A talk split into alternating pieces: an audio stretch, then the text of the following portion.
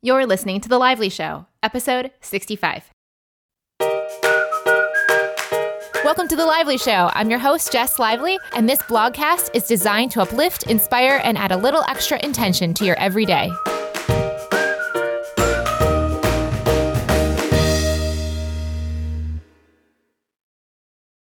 Welcome to the show, guys. Thank you so much for spending time with me today.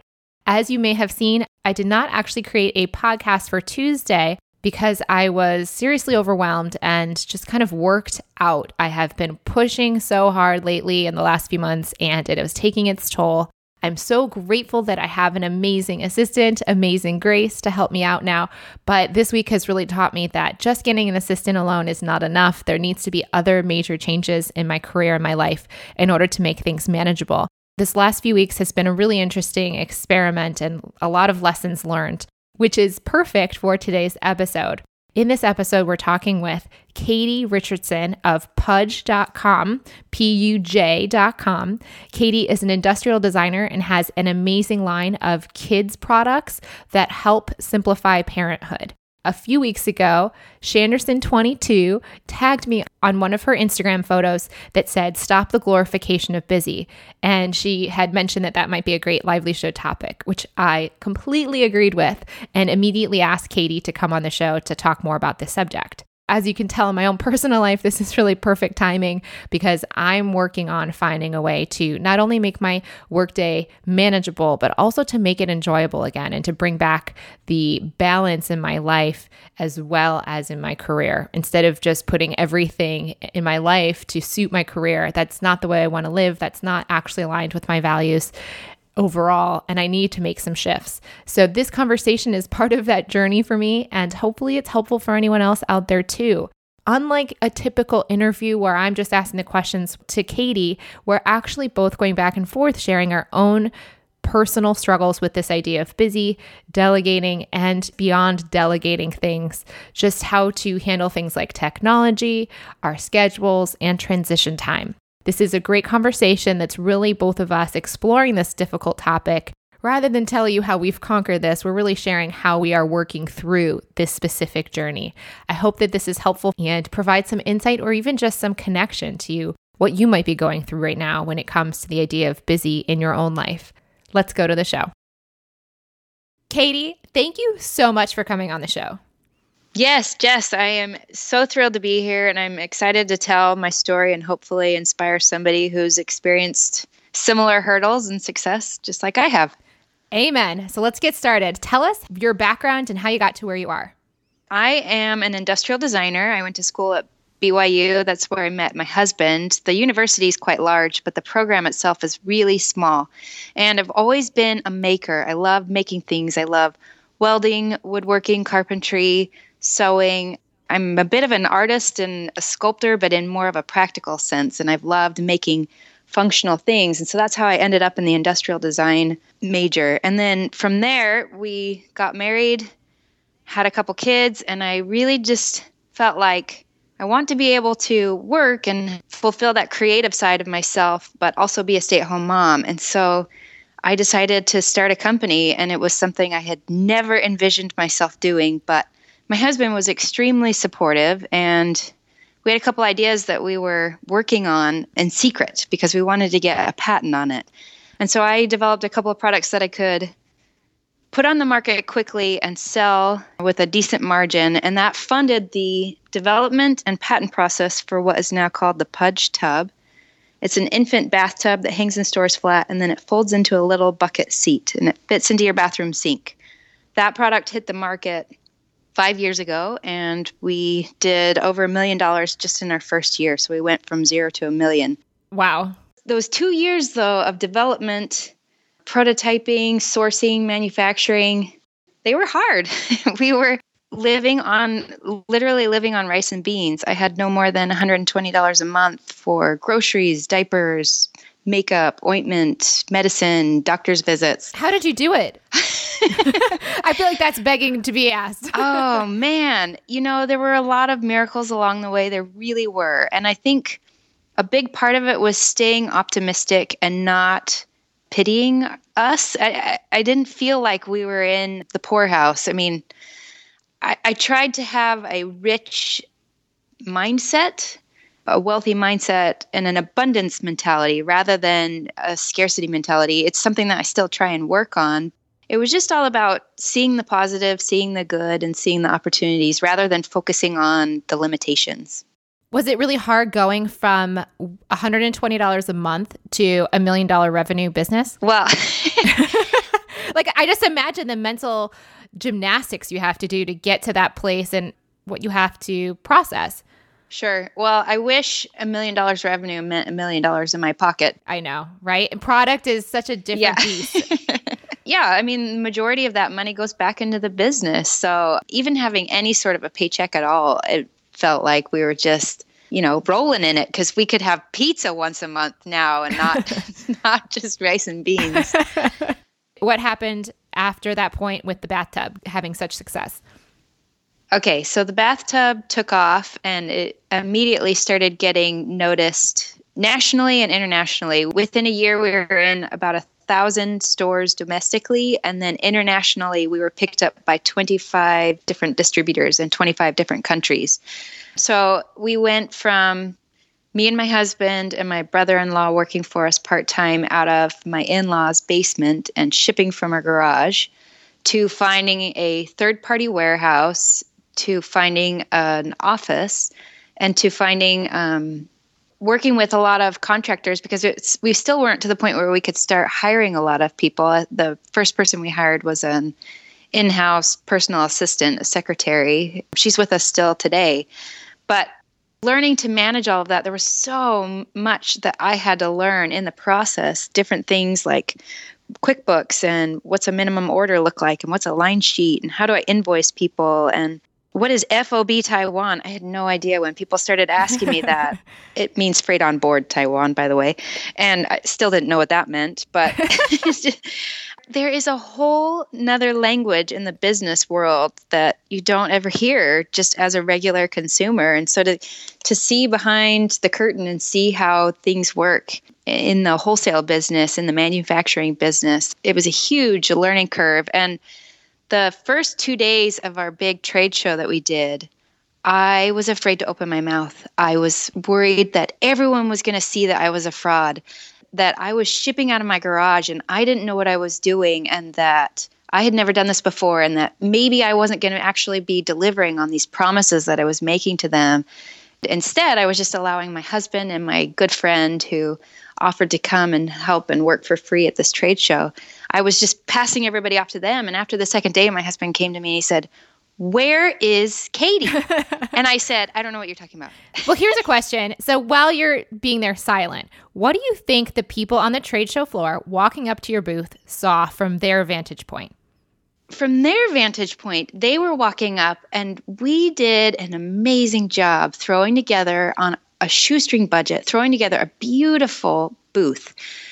If you've ever been to a trade show, you see that everybody visually is trying to get noticed, and they frequently do that by shouting at you with big images or lots of color and um, patterns everywhere. And we took a completely opposite approach, and our booth was completely white. My logo was white, my wall was white, my product is white, our floor was white our sinks to display the bathtub were white. Everything was white. And by being such an understated booth, we actually really stood out and we looked extremely sophisticated and like we knew what we were doing. so they looked at you as a pro and you're sitting there feeling like a fraud. Yes. I felt like a fraud because I knew that my glossy white floor was actually $10 sheets of shower board from Home Depot. And I knew that my wall was just a pack of white boxes that I bought at Uline. And I knew that everything was just put onto a credit card. And I was looking around at all these other booths where I had seen they had crews of people come and spending tens or hundreds of thousands of dollars building these beautiful installations. And I just felt like mine was fake. But what I didn't realize is everyone appreciated the resourcefulness and the artistry of our booth. And they could really see the intention and the purpose and the beauty and simplicity of the product. So it ended up working out really well. And after that conversation with my husband, I just decided, okay, I'm just going to be Katie because people tend to like Katie. and I'm not going to try and fool anybody. And there were still questions that people would ask that I didn't know the answer to. And I would just say, why don't you go ahead and give me your email and I'll email that answer to you. And I, I just kind of, I tried to do my best to satisfy people with the answers that they needed, but at the same time, not look like I was some ding dong who didn't know what she was doing. That's a great tip for anyone else out there who doesn't have an answer for someone. Let me email that answer to you. yeah. Trade show, huge success. You do this, I'm guessing now full time as a secondary career to motherhood, it sounds like. And you have a new product coming up, right? Yes, all of our products up until this point have focused in the bath category. It just made sense for the consumers for us to build out in the bath category, and then also for all of the buyers that we've been working with on the wholesale side. For them merchandising and on the shelf, it just made sense for everything to be in the bath category. But like I said, I'm I'm an industrial designer and a mom, so I have lots of ideas, and they don't just have to be in the bathroom. so right now, Puj is branching out into the heart of the home, and we have a hangable kid cup. I just found that there was a problem in my kitchen with cup pileup, especially by the end of the day. And I've got four kids three boys, ages 10, 8, and 6. And then my daughter just turned one. And it just felt like I was constantly being asked for water. Mom, can I have some water? Mom, can I have some water? And I loved my kids drinking water. Yes, of course they were to the point where they wanted that independence, but they can't reach their cup up in the cupboard. And so we just decided we have this flexible hook already. It's an adhesive back hook that is slightly flexible, and that flexibility actually gives the hook its strength. And we call it the Puj Nub. It's been on the market with our bathtubs and it's been a huge success. People love it. You can peel it and stick it to any smooth surface. And I had just been using it all over my house.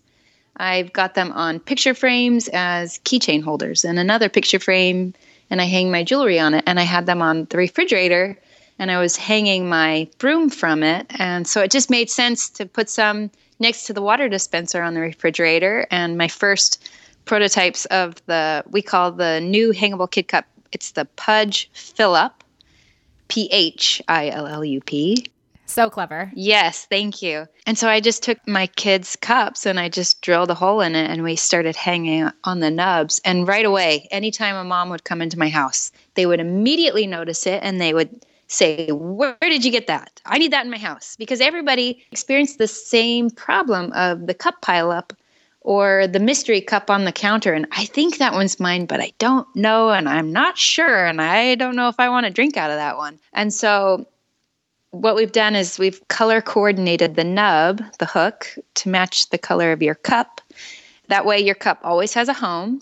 And my oldest knows his color is blue, and the youngest one knows that his color is green. And they know which one is their cup, and they know right where it goes, and they can get their own water. So it's just, it's a simple little thing that makes a huge difference in our home. I love that so much. And it's really, really well done. Your site is spectacular. How's the Kickstarter going? Because I believe it's still on right now. Yes, Kickstarter runs for 30 days, and we reached full funding the first, just over the first 24 hours.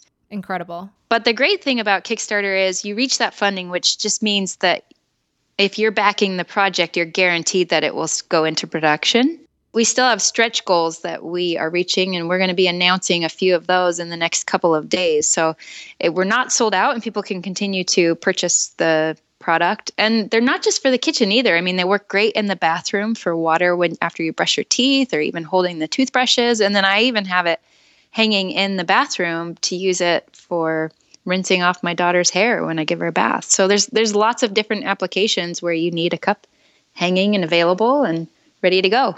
Love it. I could imagine crafters also using them with their supplies on their wall. Oh, totally. That's a great idea. I love it. So let's move on to the meat of this conversation, which comes from, I have to thank Shanderson22. I think that's how you're supposed to say her Instagram handle. She tagged me on an Instagram post, which is how I found out about you, that was on your feed that said, Stop the glorification of busy. She's like, Jess, this needs to be a lively show episode. And I was like, You are right, Shanderson22. This does need to be an episode. and I reached out to you right away. Yes, you did. Where did this come from? Well, I get people a lot of times at the gym or at the grocery store, people in my community who know me, know I have a business, and they want to know how everything's going. And they ask, How's everything going? And I found myself frequently saying, Great, we're super busy. that is so true. Just keeping busy. And it's like the new fine. Instead of saying I'm fine, it's like I'm busy. Yes. Yes. And it started to get to the point, though, where I felt like I couldn't think straight anymore and I wasn't able to be present when I was home. And I just felt like I was too busy. I started to think maybe this being busy thing isn't a great thing. And maybe I'm being stretched too thin, and maybe I need to take a step back. And I'm really great at simplifying products, but maybe I need to start simplifying my life. And it's been a process, and I feel like I'm still in it. It's learning how to balance my life. And that's a, a question that people ask me a lot since I have four kids and I have a business. What's your work life balance? And I feel like there's no autopilot. I can't find balance and then just hit a button and we just are on cruise control from that point on. I have to be very intentional and find balance and focus every day. And a lot of that is through my schedule and just how I have set up my day. But then there are times when I still feel like maybe I'm still too busy and I just need a break. And maybe that just means a walk around the block or shutting everything off and just opening up a book or turning everything off and playing on the ground with my daughter and not thinking about work and not thinking about all the responsibilities that I have and being okay with taking a break, being okay with going for some exercise and taking time for myself and not feeling guilty about that. That was something that I found as well. As I was feeling a lot of guilt in my life. We talked about how I had very limited grocery budget for a long time. And so when I finally could afford to buy groceries for my family, I felt really guilty every time I spent money. So I, I try to be very conscious of any of those negative feelings in my life and I try to replace them with something else. So rather now, instead of feeling guilt when I buy groceries for my family. I try and feel really grateful that I can do this for my family and that we can have fresh fruit in our home and we're not just eating out of a can all the time. Instead of feeling guilty when I take time for myself, I'm trying to feel gratitude that I have that time to myself.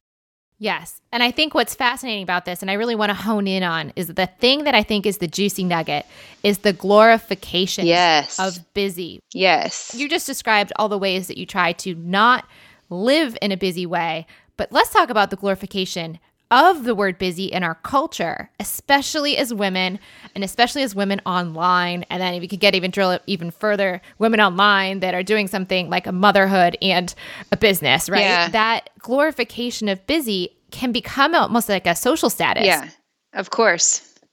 It's kind of interesting because sometimes I feel like I have friends that have huge platforms and they're always busy. it does seem like almost a social status situation. But then there are other times where I, for example, in the last week could probably have said other people could say the same about me. And it doesn't actually feel good. I actually got to the point where I was bawling my eyes out last night at 10 p.m. because I had worked all day. I went to I did go to dinner, so I ate food at dinner and I wasn't working then, but the rest of the day I was completely working and I was editing this episode for this week's show. So we're recording this a little bit early, but the point was it had been 3 days where I'd worked past 9 p.m. and I was in tears because Yeah. I had so much to do and there was not enough time to do it. So that's obviously not the glorification of it. That's literally like breaking point of busy. But it is such a challenge to deal with the busy when it happens and also to make sure that the glorification doesn't become a social status. Yes. Well, and see, I feel like that's part of the problem is because everyone is so busy, it feels like if you're not busy, then you're doing something wrong. And that's not right.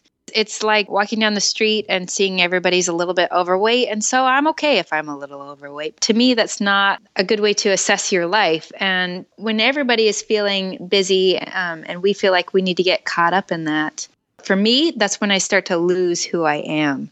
My husband is a really hard worker, and for some reason, he doesn't know where his threshold is. He could just work, work, work, work, work. And I feel like I'm very in tune with where my threshold is. And if I reach my limit or if I'm even getting close, I just tell him, okay, Katie needs a break. I'm going to take a break. There's other things that are indicators for me. If I'm too stressed out, I start to get canker sores in my mouth, and that's not fun. And our body has a way of telling us when we're taking on too much of a big load. About four years ago, I started to become a big advocate of taking care of myself. And I exercise every day, I drink lots of water. I try and stay super positive and keep anything that's negative out of my life. Usually that means not watching the news, not watching very much TV. And I, I try and feed my mind, body, and soul with goodness as best I can. I love that. I'm wondering, in the society sense, the bigger lens, because the glorification of busy is pretty prevalent right now, I'm wondering what we can do in our everyday to stop the glorification. And one thing for me is now as I mentioned yesterday, you're probably like, oh, you guys are like, sure. you're crying and you're so busy. I realized I had to get an assistant, an extra assistant. I have a new person who's going to be helping me with some things, but I need even more help than just that. It's ironic, and I think this is something to be shared.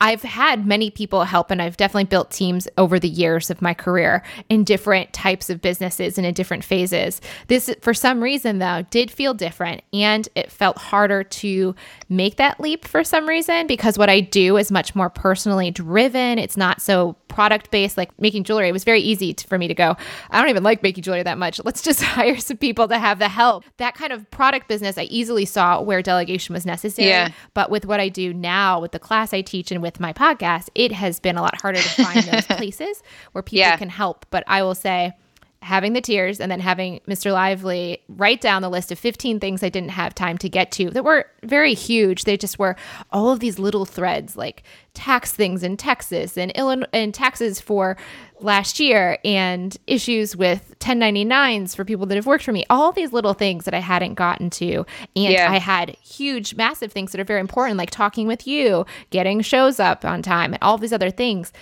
he was helping me realize even though that's not stuff I've previously delegated in the past, that's not stuff that can't be done by someone else. And he proved it by getting it all done this morning.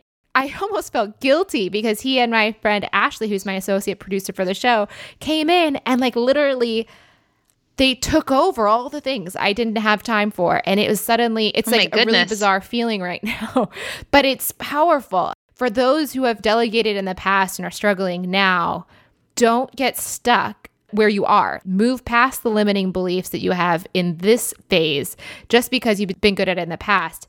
There could be a time where it feels like you can't do it when that may not really be the case. Absolutely. And understanding what your priorities are and and knowing what exactly you, Jess, what you're very best at and being able to focus on that and then outsourcing everything else is the key to really driving whatever business it is that you have. It's interesting as I delegate to my employees, either my assistants or my PR, I still have to overcome this feeling like I'm asking them a favor.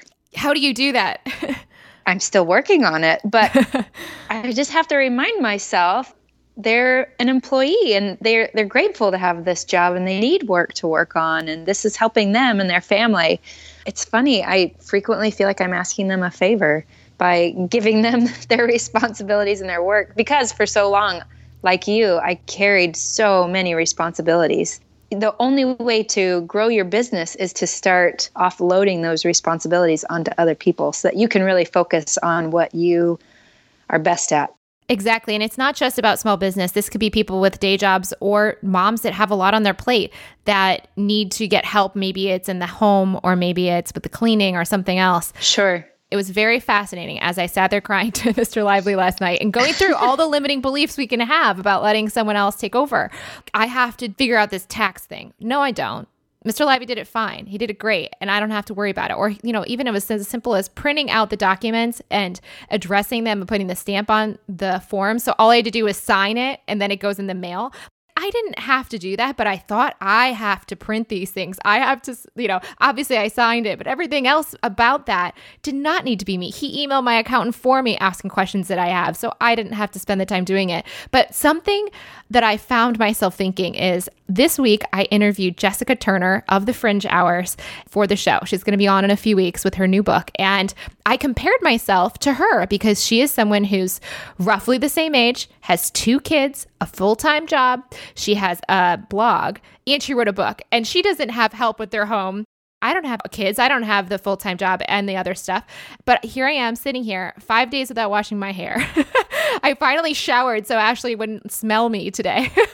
and I haven't had a chance to buy contact solution. So I'm using like the travel thing that I have left over from Alt Summit. Obviously, there's a disconnect. And me comparing myself to Jessica Turner in her life and her situation is not doing me any favors. It's just keeping me stuck in a miserable cry fest 10 p.m. to midnight on a Wednesday night. Yes, yeah, that darn comparison. I mean, that's one of the worst things that comes from social media. It's so easy to look at other people's highlight reel and feel like you're not measuring up and there's more you need to be doing, you need to push harder, but I think about your conversation between you and your husband and how honest you were with yourself. That's something that I've had to learn to be better at it's really important to ask yourself those really hard questions and be honest with yourself and open and have somebody that you can have those conversations with who will hold you accountable to it in a good way and help you to learn and grow and become a better person, a better entrepreneur, a better mother, a better friend.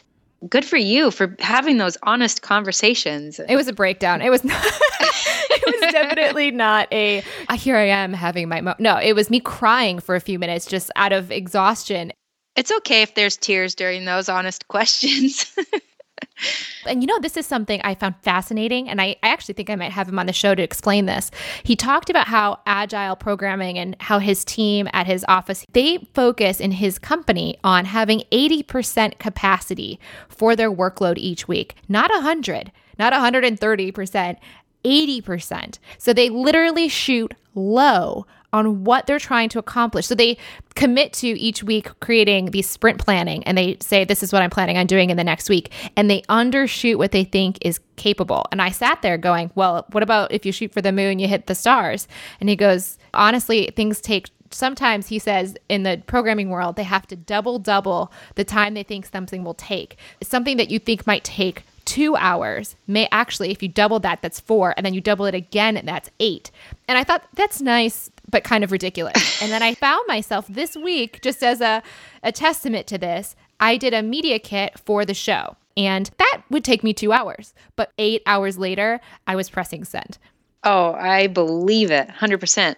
That's interesting. I like that 80% rule. My husband went to Japan a couple years ago as part of a business trip. And he brought me home a gift. And the gift was a Japanese saying that people say at the end of a meal, they say, Hada Hachi Bonmei. And what that means, I don't speak Japanese, by the way, and I probably totally just butchered that. but what it means is I'm 80% full. And that's something that we try and use in our family. In my home growing up, we used to say, I'm stuffed. I can't fit anything else in. I'm stuffed. So it's interesting to think about eating stopping at 80% and not stuffing yourself till you can't move and and applying that same principle to your life and only taking on 80% because we all know that there's more filler that pops up in between and lots of unexpected. And if we take on 100% and then something else pops up that's when we have our breakdown so funny you say this. You're literally setting this up for me. what actually started the actual tears and the whole thing, besides working for so much, was also totally right. What you're saying was exactly the truth. At 9 p.m., as I'm, you know, trying to get this episode done, he comes in the room and says, Guess what? My parents are swinging through. They're going to spend the night with us tomorrow night. And we had had plans with a friend who's also visiting in town to have dinner with him. So he couldn't reschedule. And now suddenly I had in laws in town that was the thing that broke the camel's back. Like I kind of thought the balls are sort of okay. This one little thing, which could be a positive thing, set me into tears because of everything else. I had no more mental bandwidth to take anything on. And that's how life is. I can't imagine with four children how many things I feel like you need to have 50% because just having children alone would fill the rest of the things that week. Yeah, the kids are certainly their own factor. I noticed my daily schedule, I just felt like I was always running behind for everything. We were late to church. We were late to drop kids off at school. We were late to piano. We were late to basketball. We were late to soccer. And I, I started to notice that I was not accounting for what I call transition.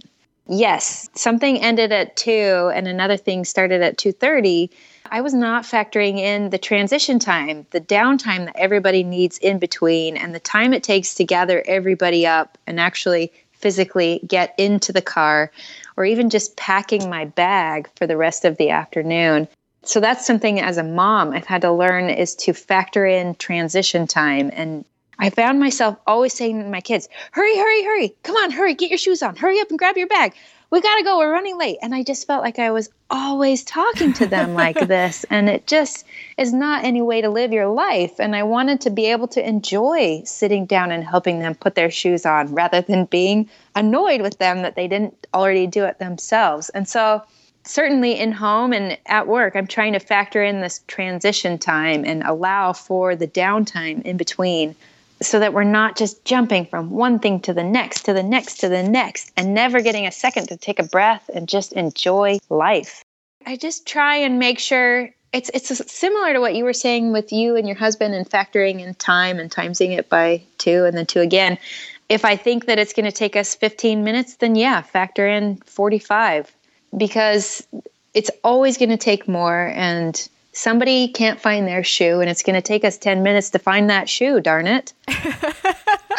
For those who maybe do have kids or maybe don't, that I am been also working on this specific week. Everyone talks now. It's kind of, I think, commonly known that even just looking at our phones or the idea of checking our phones gives us a hit oh, of dopamine yeah. because there's this surprise in information we don't know about yet and we want to know. So I've heard Jonathan Fields say it's now to the point where even us looking at the phone, not checking the phone, not turning it on, but let's just looking at the phone creates that dopamine hit. What I've realized is all right, it's addictive, it's legal, and it's a stimulant. It's an addictive legal stimulant. This is my new paradigm shift. I don't drink during my workday or, you know, not yes regularly or anything like that. so why am I checking my social media yeah. throughout the entire workday? Isn't that kind of I call it e-brain, but isn't e-brain kind of distracting us to the point where our effectiveness it's maybe a dramatic statement, but kind of like being a little bit intoxicated? totally. I know exactly what you're talking about. I experience that a lot because I mostly work remotely. And so I try to work when my daughter's taking her nap and the kids are at school. You know, I'll get my work done and then like you said, my phone will ding or I feel like I need to look at it and I'm distracted and I'm not in the moment with my daughter and I'm not paying attention to whatever her needs are in the moment and then I become frustrated.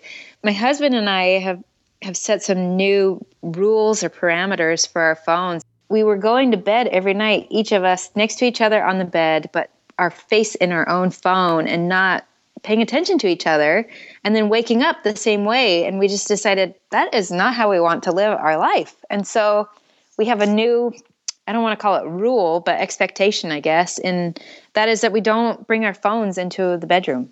It's a way for us to keep that addiction out of our hand out of our pocket out of reach and then forces us to have a face to face conversation and talk about something that isn't social media related or uh, news related or work related, but really try and just focus on where's our life going? Where do we want it to go? How are the kids doing? How can we help them grow in this area? And really just focus on life and our family and not the distractions because ultimately, I feel that's what that's what a lot of is going on on my phone and through work emails and social media is ultimately most of it is just a distraction. Amen. I too, I I ditched the phone in the bedroom to the point where now it feels a little bit stressful to have it in there. Like I have an adverse reaction to having the phone there. And I will say, I also have a really great morning routine where I'm meditating, all the things people say to do, right? Start your morning great. Yeah. that's all good and you can be a great human till 9 a.m when you whatever your, your morning routine's done. Sure but if you're feeling every moment and i'm speaking to myself as of tuesday i'm speaking to tuesday jess right now. Great morning routine awesome for you gold star. But guess what? If you're checking your phone every other little moment or little nugget of time and chunk of space in your day, it still makes you a miserable human. It doesn't mean anything to not have it in the bedroom at night or in the morning and then check every other time. So for me with this legal addictive stimulant idea, you know, we have happy hour where we yeah. drink at the evening times after the workday is done. My next experiment, my newest one, has been to create a reminder twice a day at 10:30 right now it's set at and 4:30. It's going to remind me to check my social media. But any other time I'm tempted to, I can go, "Wait, my phone's not reminding me to do that." Right now is like drinking on the job instead of waiting till the appropriate time to do so. Are you addicted to Instagram like Tuesday Jess was or recovering Jess is still working on? oh, Jess, man, I have certainly had my addictive periods, but I noticed that the way I start my day is really important.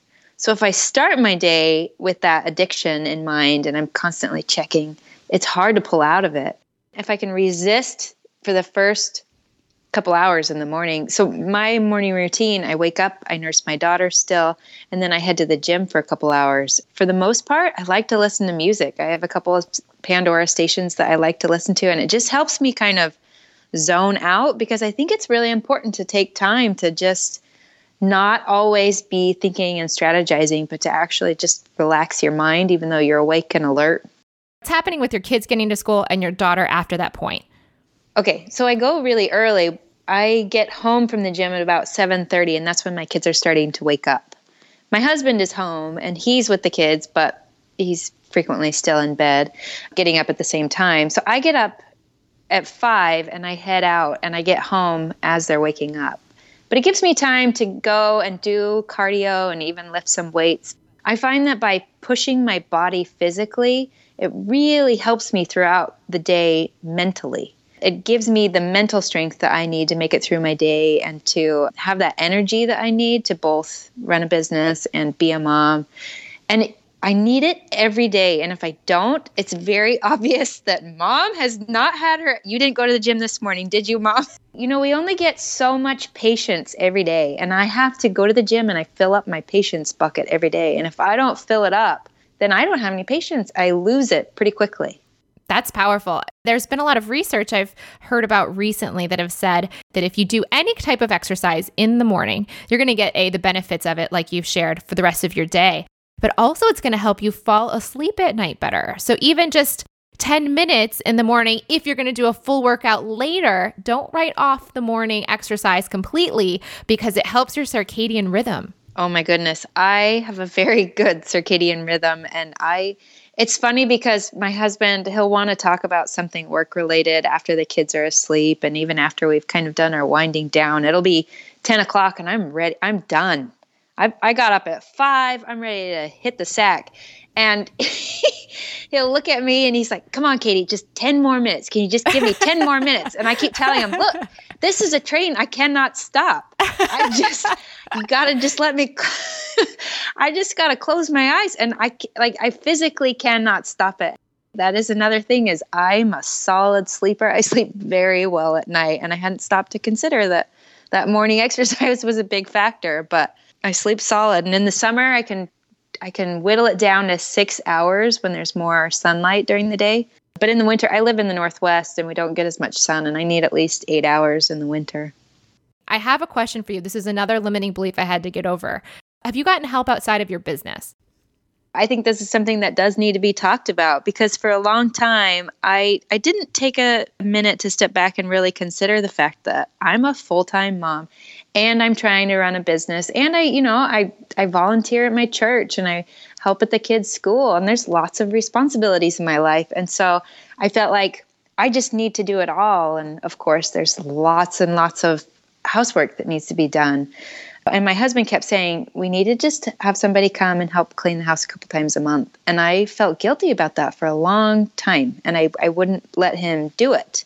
I just felt like we didn't have the money. And what are my friends going to think? What's my mother in law going to think? but it finally reached the point where I was just like, okay, this isn't fair. Clearly, our house is suffering because I'm, I have all these balls in the air and I can't do it all. having somebody come my, clean my house twice a month, that's something that somebody else can do. And somebody else is happy to have that job and that opportunity. Sure, I would rather love to just keep that money. But at the same time, we notice a big difference in everybody's mood in my family when our house is clean. And so we we all do a great job keeping it picked up for the most part during the week. But then I have somebody who comes twice a month and just does dusting and mopping and wiping everything down and just keeping it nice and clean. And that organization in the home translates into other areas in our life. So it's been good. It's been huge. It's one of those little things that again I just when they come, there's it's a sweet Russian couple, and when they come, I'm just so grateful that they're here, that they're helping me, and that they're so happy to have the work. I've never had a nanny, but I have really good friends that I'm happy to do trades with. So um, if I need help with my daughter, like currently, I'm trading with a friend, and she's at a friend's house right now, which is fun for her to go and have a little bit of independence and explore somebody else's house. And then my mother in law is also extremely helpful. She is the whole reason my business even exists because she is just the world's best grandma and she loves being grandma and she looks for opportunities to help out and to watch the kids for me so that I, if I need to travel or if I have meetings or interviews, she's very willing and happy to watch the kids for me. And she's close by, so it's super convenient. And the way that you can figure out what responsibilities you maintain and which ones you can start to farm out to other people is just knowing and understanding what your priorities are. Like at Puj, our values are simplicity, family, independence and freedom, and now and wow. And that's something that really dictates everything that we do, whether it's our interactions with our customers directly, whether it's how we work with our distributors or our wholesalers. It even dictates the actual design process of our products in personal life and in business, if you know what your priorities are and what you value most, and you can literally prioritize one through 27 what's most important to you in your life, and then start delegating the responsibilities that you can get off of your plate and get other people to help out in the same mission and cause. Here's what I used to say when I was good at this I used to tell my clients, if you did something and your assistant did something, and then a third party person judged the outcome of it, would they be able to tell the difference between who did it or would the outcome be identical? Is there anything that you know that is your special sauce and it's your one thing, especially as a mother and in your career? Oh man, my special sauce.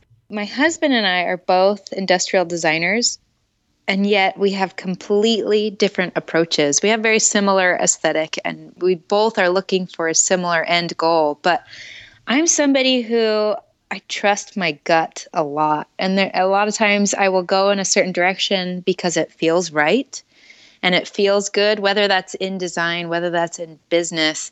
He is very analytical and is very um, thoughtful in how he does it. And he wants to understand and know why he feels like something is a good direction and why he feels like that's the direction it should go. I don't know if this is a good attribute, but I feel like I have a pretty good gut and I'm I'm very in tune with that and I I can tell when something's working and when it's not very early on just by the way I feel about it. What doubts or resistance have you had to face in your life? Early on, I didn't believe in myself. I didn't believe in my skills. I didn't believe in my abilities. I would tell myself I'm just a stay at home mom. I don't know how to start a business. Who's going to put my product on their shelf?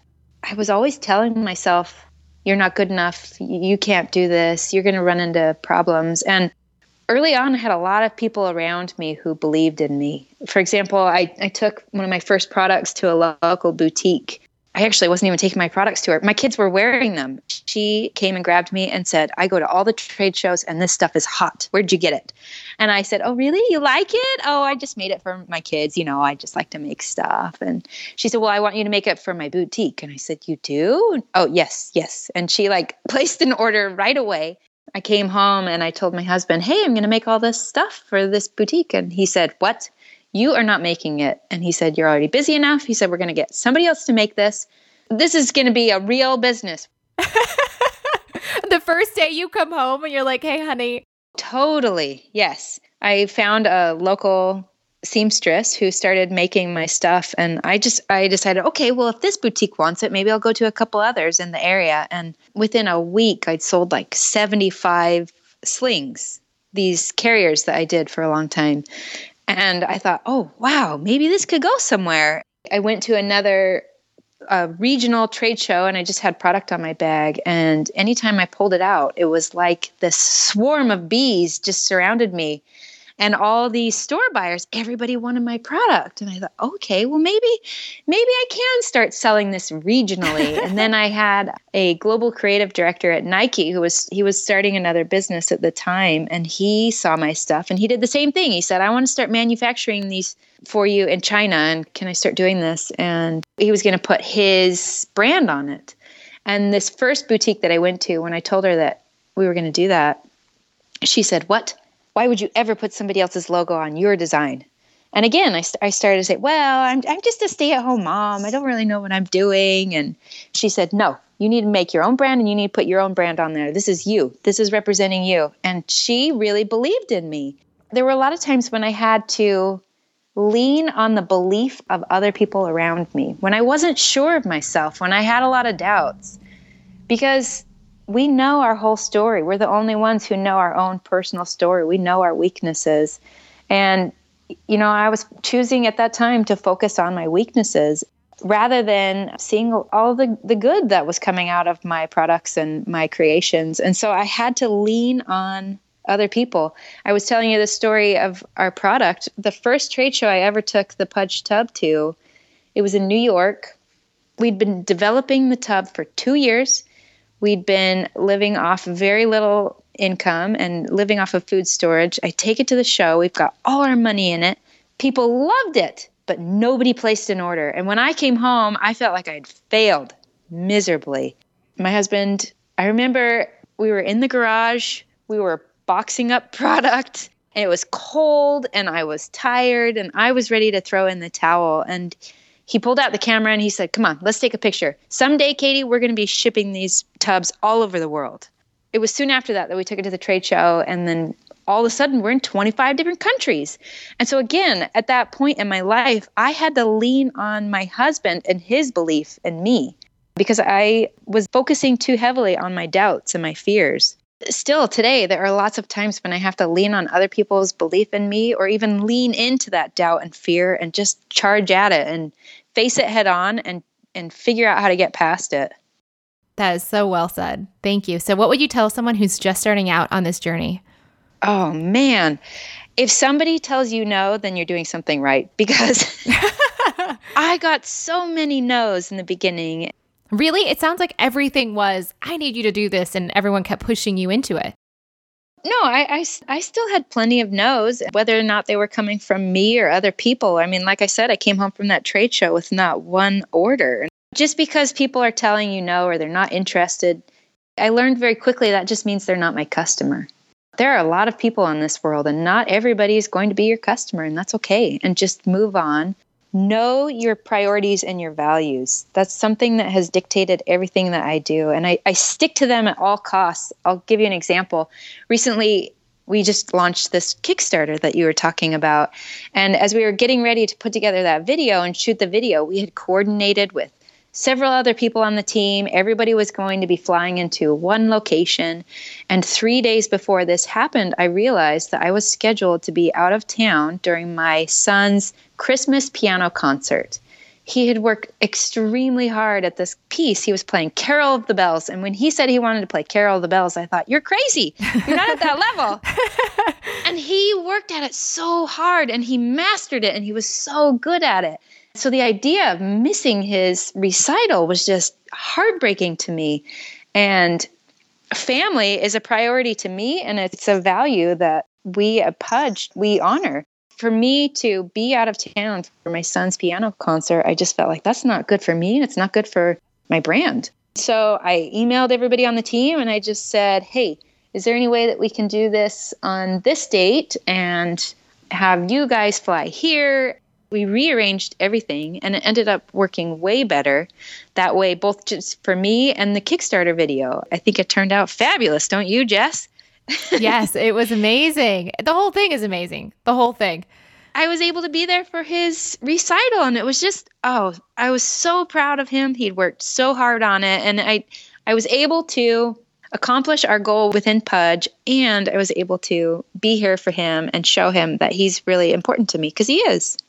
I'm reading right now Awaken the Giant Within, which is a Tony Robbins. Love Tony Robbins. So, right now, I'm reading about how we need to ask better questions to get better answers. And it sounds like a case study of what you just explained because you, the question you could have asked yourself is Should I drop the trip or go on the trip? Which one is it going to be? Instead, you said, How can I do both? And you found the answer that worked for that question. Yeah, that's fabulous. Yes. So, knowing your values and priorities is really important. Taking care of yourself, again, is really important. Get your exercise, drink lots of water, get sleep, take breaks when you need them, and for heaven's sakes, have some fun. Any thoughts thoughts on this idea of glorification of busy and how to stop glorifying it? Stop telling yourself and other people that you're busy and thinking that's a great thing because it's not. I don't think being busy is good. Being productive is great. Maybe we should start saying that. How is everything going? Good. I'm super productive right now. But we also have to be careful that the productivity is aligned with our values and not just with the amount of stuff we possibly can get done because then we can get into the same chasing of how much can we do which is like so productive could become another synonym for busy. That's true. I agree. For me it comes down to being very intentional in how i lay out my day. Like i said laying out those priorities making sure that i am being a mother, being present when I'm a mother, and then also fulfilling my responsibilities at work. Just being very intentional and stop saying the word hurry. hurry, hurry, hurry. For me, adding in that transition time has been huge. It allows for all those little unknowns. Don't feel bad about taking a break or taking some time off. Those quiet times, those downtimes are really important. Whether or not that involves a family vacation or even just a family hike, don't feel bad about not working and being in tune with who you are. Thank you so much, Katie, for coming on the show.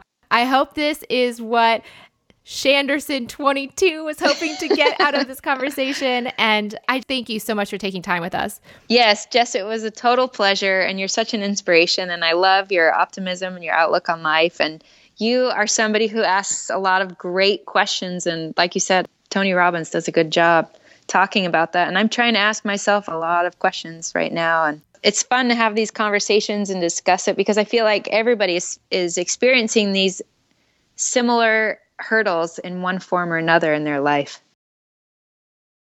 And there you have it. Thank you so much for listening. And Katie, thank you for coming on the show.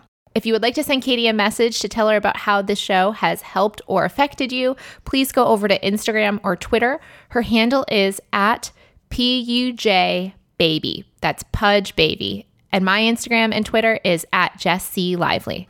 May something wonderful happen to you today.